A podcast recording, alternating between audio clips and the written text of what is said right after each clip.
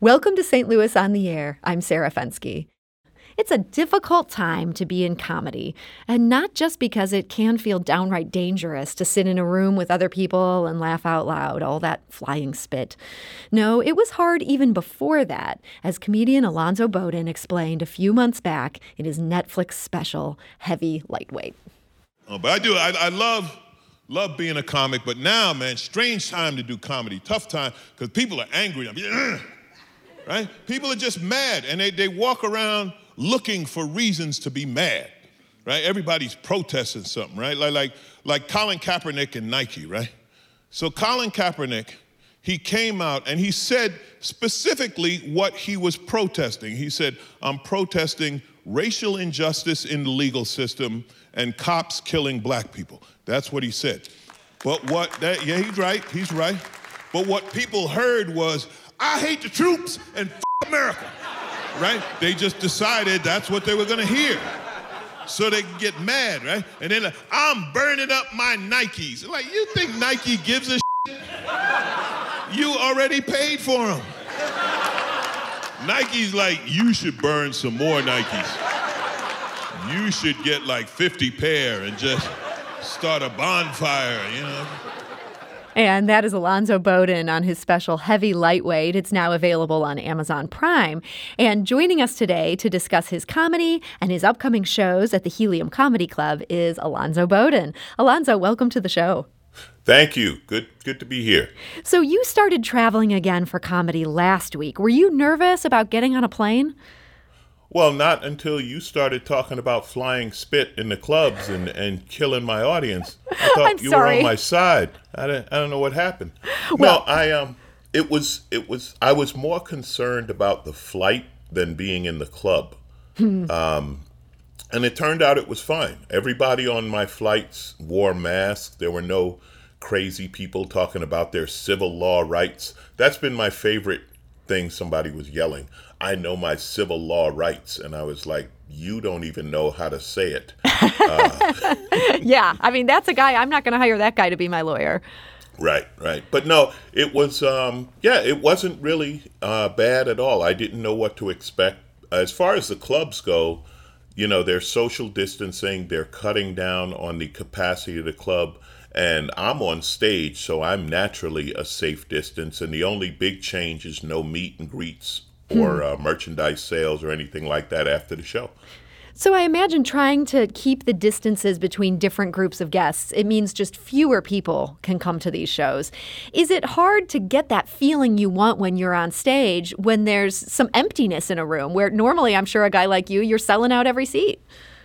Uh, no, it's not. Actually, it is so nice to have any live people in front of me. I mean, for the first four months of this shutdown, everything was being done virtually or through Zoom meetings, and that is a really weird, uh, weird way to do comedy. Even when I could hear them laughing, it's not the same as a live connection. I, I tell people it's a difference between playing Grand Theft Auto, the video game, and actually stealing a car and running away, which is what I much prefer to do. Yeah, it's there's, a, more there's exciting. a big difference there. Yeah, a little more exciting. So yeah, the idea of like trying to to workshop new jokes and develop new materials when you can't get a live audience. Did you have to redo a big part of your show once all of the headlines were different and, and the coronavirus just changed everything in this country? Well, it's continually changing. I mean, there is no way to keep up with our news cycle. I, I talk about it. The one word that we need to eliminate from the English language is the word unbelievable because that, that doesn't apply anymore. There's nothing that can happen that we consider unbelievable. So you're right. I don't get to test new material, I just go out there and do it. And is that difficult? Are, are you worried like, man, I have no idea if this joke is going to land? Uh, for some reason, I am crazy enough that I love it. I've always lo- my favorite joke has always been my newest joke. So I go out there and throw it out there, and you know, hopefully, 27 years of experience makes it funny. Sometimes it doesn't, but either way, I'm trying it. So it's great that you have that hubris, um, and I'm sure that does come in handy because a lot of your your comedy is based so closely on current events. And last year for this uh, Amazon Prime special that we played the clip from earlier, I want to play another clip from this because you just had a great joke, and this involves what was then very recent news. This is now Supreme Court Justice Brett Kavanaugh. And I, and I watched the Kavanaugh hearings, and I'll tell you this: there's such a thing as as white privilege, right? And I know what that is. But but Kavanaugh, that was a whole different level. Because he basically he had a job interview with the United States Senate and he started yelling at them. he was yelling at the United States Senate. I don't like these hearings and this whole thing is a fuck. I like beer. right? And even white people like, wow, can you do that? Can you yell at can you yell at senators now? I didn't know. He said, I like beer at a job interview. You can't say that at a McDonald's job interview. You go to McDonald's, you're like, I like beer. They're like, we're not hiring. And that is comedian Alonzo Bodden, who, of course, is my guest today. Uh, that's a great joke, but I imagine you probably have plenty of audiences where there's a lot of white people in them. Do people ever get hostile when you start uh, poking at white privilege? Very rarely. Uh, once in a while, I'll get the the loud heckler. More often, I get and and this is my favorite comment compliment in comedy when I get someone who says, "I don't agree with you, but it's funny." Hmm. You know, uh, the the white privilege thing doesn't hit as much as the political stuff. Uh, Trump supporters are angry. You know that that's a group that that is always angry, and I don't get many of them at my shows, but every now and then I'll get one of them really angry, and then the more angry you can make them, the better you're doing. I was going to say, is that fun for the rest of the audience? I mean, as you say, that sometimes they don't have the greatest sense of humor, and you're just there poking them. Does that start to feel really uncomfortable, or is that really funny? It's it's funny because I never get personal. I mean, that's the thing with comedy. You can never make it personal toward the person. I can make fun of a topic. I can make fun of what somebody says it only gets weird if it becomes personal and you you start insulting the person, which is something I won't do. Hmm. You well, I can't tempted. say that. I've never had Kanye in the audience. If Kanye was in the audience, it might get a little weird. He'd be the one. What if Donald Trump was in the audience? I mean, come on. You'd have to make a really personal joke right there. I would have to slow them down to where he could understand them. Oh. Um, I might need charts and even crayons. See what I just did? See yeah. what I did there? Yeah. That's how it works. That uh, you're, you're, giving me a master class in comedy right now, and I, I appreciate that. Um, so we told our listeners that you were coming on. A lot of them were excited. I think I feel like a whole bunch of them know you from Wait, Wait, Don't Tell Me. Uh, when you're just running about doing your thing, do you find a bunch of NPR listeners are going, "Hey, I, I love you on that show"? The Wait Wait fans are fantastic, and the funniest thing about Wait Wait fans is they don't know what I look like, they know how I sound. So I might be in a grocery store or somewhere out and they'll stop me. They'll be like, You're Alonzo Bodden. I know your voice. And that that's uh it's it's cool, but it's a little weird. But yeah, I'll take that. But Wait Wait fans are fantastic because they get the jokes, right? Wait Wait fans tend to be news junkies, NPR junkies. So anything you talk about, they know what I'm talking about, which I love. Hmm. So you find them to be a more educated audience. Yeah, they're a tough audience to crack initially. They are, listen, NPR people don't warm up to you right away. They I was on Wait Wait at least a year before I was in the brochure before they were like, all right, he's okay. Really? They finally let you in at that point. Do you know what yeah. you did to, to finally get to enter that club? I think it was just a matter of surviving. I think it was a matter of being on on a regular basis and being consistently funny. And they were like, yeah, he's all right. He's all right. It, it is, uh, and you know, I'm fortunate that when I first did the show, I was just telling someone this story. The first time I did Wait, Wait, I had no idea what it was. Really? I had I had never listened to it. I had no experience with it, and I think that's great because I wasn't nervous at all. And and later you realized, okay, yeah, there's a devoted following for this show. You know, when Carl Kasell retired and Tom Hanks and President Obama sent messages, I was like, oh, so this is a thing. That's when you realize, wow, there's a lot of people listening to this. That's great. Now, I know Wait Wait, they have been affected by this pandemic too. They're recording without an audience. The panelists are all remote. Have you done one of those remote Wait Wait, Don't Tell Me's? Yes, I've done a few. And the way we do it, we, we're on a Zoom meeting so we can see and hear each other.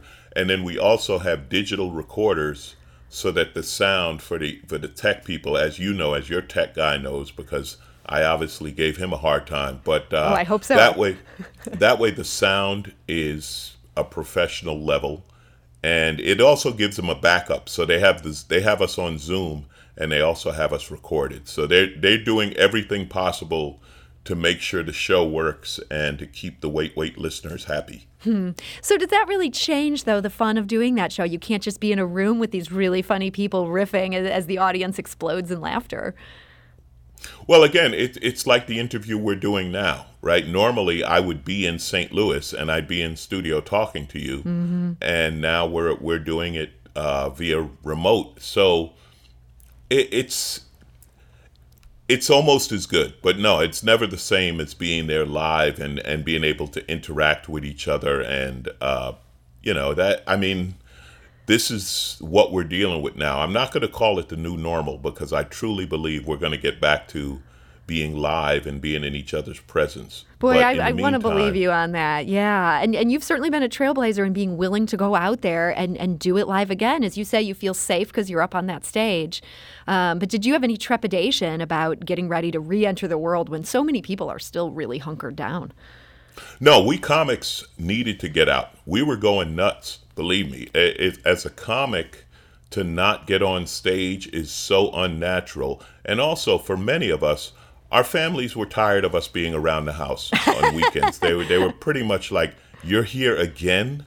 Don't you have somewhere to be? Can't you just go stand on the corner and yell jokes at people, please?" So, no, my first uh, my first live show was at a club in La Jolla, uh, and there were only thirty people at the club, which normally seats 200 so mm-hmm. obviously everybody was was far apart. And then i did a couple of the outdoor shows. And normally outdoor comedy does not work. But now the audience wants it as much as we want to do it. So they were sort of gathered around and paying attention. But being outdoors you could easily stay far enough apart. I mean they're doing comedy shows as drive-ins now where you you get in front of a bunch of people and they're in the car and they're, they're honking the horn and flashing lights to indicate laughter, which I haven't done one of those yet, but that's that's where we're at now. We just want to uh, want to be funny. Yeah, you're just itching to get back on stage. Well, that's that's great. You're doing that, and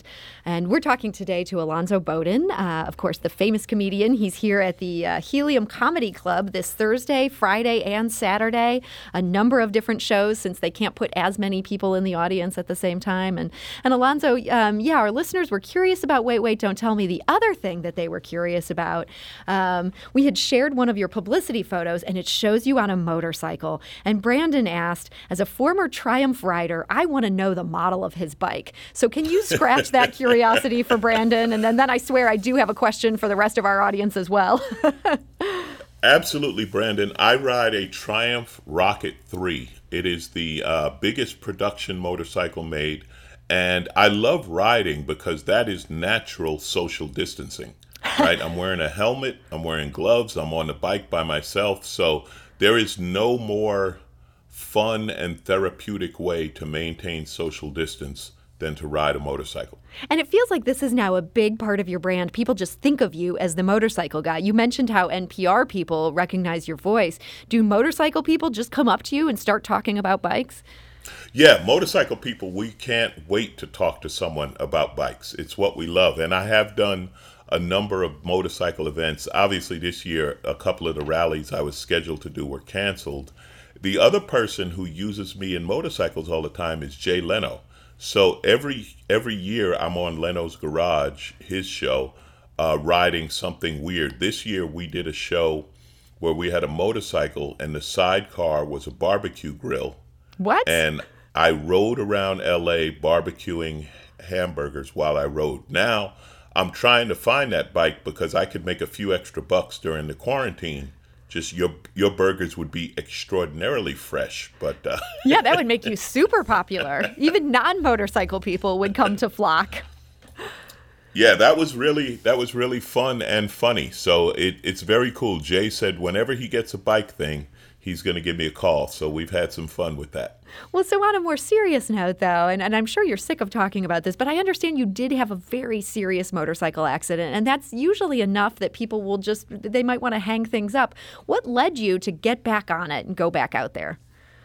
Well, it, it, that's like asking me what led me to walk again. I mean, uh, bikes are just part of me and what I do. Now, here's the thing about the accident uh, it wasn't that serious. I went hmm. down and I broke my wrist uh, it you know it happens. It was it was on a racetrack.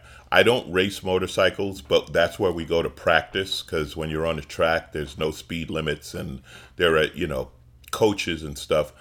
This is what's funny about it, and I'll always love this. I don't know who wrote the story on Wikipedia, like, who knows who puts things on Wikipedia? Yeah. But the story's fantastic. They made me into a Ducati motorcycle racer. I was so impressed with what I did when I read it on Wikipedia. I was like, there's no way I'm changing this story. So I like this. The story is amazing, but is the story that's on Wikipedia true?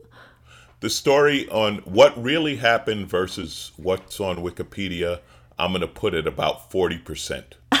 okay. I'm going to put it and I, I did 40% of what they wrote. One of the things that's funny is they list me as a motorcycle racer. And I go to races and I know motorcycle racers. They're the size of jockeys. Oh, you so know, these when, are tiny whenever, little people. Yes, whenever you race something, you want the rider to be small, right? Because of the weight. I am um, legally two motorcycle racers, is what I am. So they wouldn't have me racing a bike. But the story, again, it sounded so good, I just went with it. But are you freaked out that you've got some super fan out there who writes fan fiction about you having a motorcycle accident? That might make me feel a little unnerved that someone's so into me and my hobby. Not anymore. You know, we in this age of social media and and people just the the internet who knows what's out there? I mean, they say that you should Google yourself every now and then. I would say only do that if you have a sense of humor. Mm-hmm. Uh, I've read how much money I'm worth. Apparently, I have millions of dollars that I'm unaware of. I'm, I'm still looking for that. Um, yeah, I've been married, I've been engaged, um, just all kind of things that have never happened. And I'm like, wow, I'm living quite a life. So, so you, you kind of enjoy this version of Alonzo Bodden that's out there having all these adventures that you don't have. Well, uh, fortunately, there hasn't been anything really, you know, libelous or, or horrible. And the other stuff, you just have to, you can't control it all. There's so much out there, and people are talking so much, you know, and the slightest story starts getting amplified and, and sort of snowballs. But I've been fortunate that they've just been kind of crazy things, or, like I said, something I do, but then they make it so much bigger so I'm I'm cool with that. Well, I, uh, I love that you have the right attitude about that, and I love that you're going to be back on the stage this weekend. And I think this is a, a great chance for somebody who's who's dying to get back out there and laugh again. So, uh, Alonzo Bodden, thank you so much for joining us today. Thank you for having me. Uh, people, it's going to be safe. No one's going to be laughing spit on you. Stop spreading rumors, lady. You're killing me. I, You're am, killing me. I am so glad you set that record straight. Um, and we do want to remind our audience um, Alonzo's going to be at the Helium Comedy Club. That's this Thursday, August 20th at 8 p.m. He'll be back Friday and Saturday at 7.30 and 10 p.m. both nights. So there are tickets. And yes, no spittle will be flying, Alonzo promises. Thank you. You're welcome. this is St. Louis on the Air on St. Louis Public Radio, 90.7 KWMU.